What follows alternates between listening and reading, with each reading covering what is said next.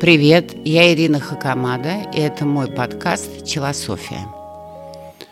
Недавно от нас ушел великий сатирик, великий писатель, как он себя называл, э, прекрасный наш любимый Жванецкий. И я обожала его э, все афоризмы, но один меня торкнул прямо очень сильно, что мудрость приходит с возрастом, но иногда возраст приходит один – это очень сильно совпадает с моей бытовой жизненной философией э, о том, что такое мудрость и является ли мудрость функцией возраста. Я настаиваю на том, что а, мудрость не является функцией возраста. Можно быть мудрым и в 20 лет, и в 14 лет. И можно быть абсолютно э, не мудрым, когда возраст пришел совсем один, и в 45, и в 50, и в 60, и в 70. И причина тому одна единственная, когда нету э, мудрости.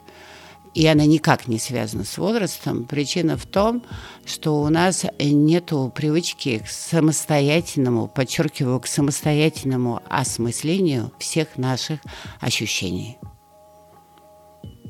Причем это осмысление должно происходить не во время ощущений, тогда мы превратимся в диких зануд, а происходить после – Например, вы ощутили охрененное состояние, просто вот восторг э, сумасшедший от э, своего партнера в сексе. Но если вы человек рефлексирующий, то есть человек, который умеет анализировать свои ощущения, потом, может быть, через сутки, а может быть, через там, 5-6 часов сна – вы попробуйте проанализировать, почему вы получили такое удовольствие, что сделал ваш такого партнер, и в какой момент вы поймали абсолютный кайф, может быть, который не ловили раньше, и каким образом надо такие ситуации стимулировать для того, чтобы это состояние продлить. Все, вы становитесь мудрым. Если вы, если вы этого не сделали, вы полетели дальше. И, может быть, э, вторая попытка будет совсем неудачная, потому что вы не э, проанализировали то, что было раньше, и как бы не стали ловить этот момент, а как пойдет, так и пойдет. А в этот раз взяло и не пошло. Потому что даже секс – это большая работа мозга. Как это ни странно. А то же самое в коммуникации. Вы получили какое-то ощущение от человека, который, например, вам не знаком, стал с вами общаться на бизнес, да, обсуждая бизнес-проблемы, и вдруг вы почувствовали э, неприятное ощущение, что вы не хотите с ним общаться. Люди, которые не анализируют коммуникационные ощущения, сразу отваливают и забывают про этого человека.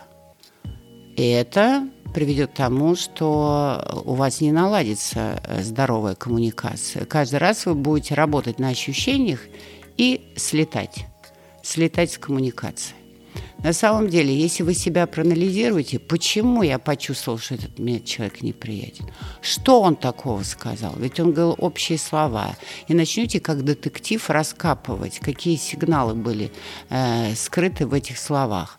И через какое-то время вы поймете, а я почувствовал что там ложь, или я почувствовал там симуляцию, имитацию, я почувствовал по глазам, что нету искренности. Вспомните, как он выглядел, и поймете, что это было что-то не так, оно не совпадало с тем э, текстом, который он говорил, а это значит, может быть, это была не совсем правда.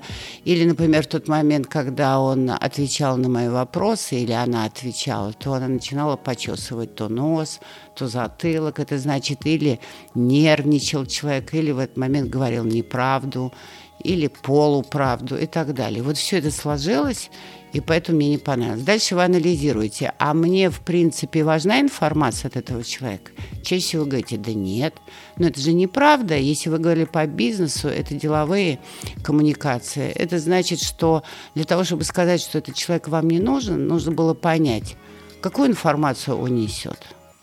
Какую информацию вы можете до него донести и продвинуть через него дальше по другим связям. э, и, может быть, это не принесет точно какого-то бонуса, но, в принципе, все возможно в нашем хаосном мире. Но вы же это тоже не проанализировали. И так отлетают и люди один за другим, и вы без э, этого анализа не цепляете, может быть, тех людей, которые реально могли бы совершенно случайным образом оказаться в нужном месте в вашем проекте. Это называется мудрость. И именно поэтому топ-менеджеры всех ведущих э, компаний в мире с утра до вечера общаются вне зависимости, нравится им человек, не нравится. Они качают информацию живого первоисточника и продвигают свою информацию. И где-то, может быть, срастется. Потому что мир в хаосе, и работать нужно тоже, сея семена по площадям. Это и называется мудростью. Поэтому я делаю вывод и полностью согласна с прекрасным Жванецким в том, что это нехорошо когда возраст приходит один. И имейте в виду, что возраст приходит к вам каждую секунду. С каждой секундой вы взрослеете. И поэтому, если вы постфактум все-таки анализируете свои главные ощущения, то возраст к вам придет не один.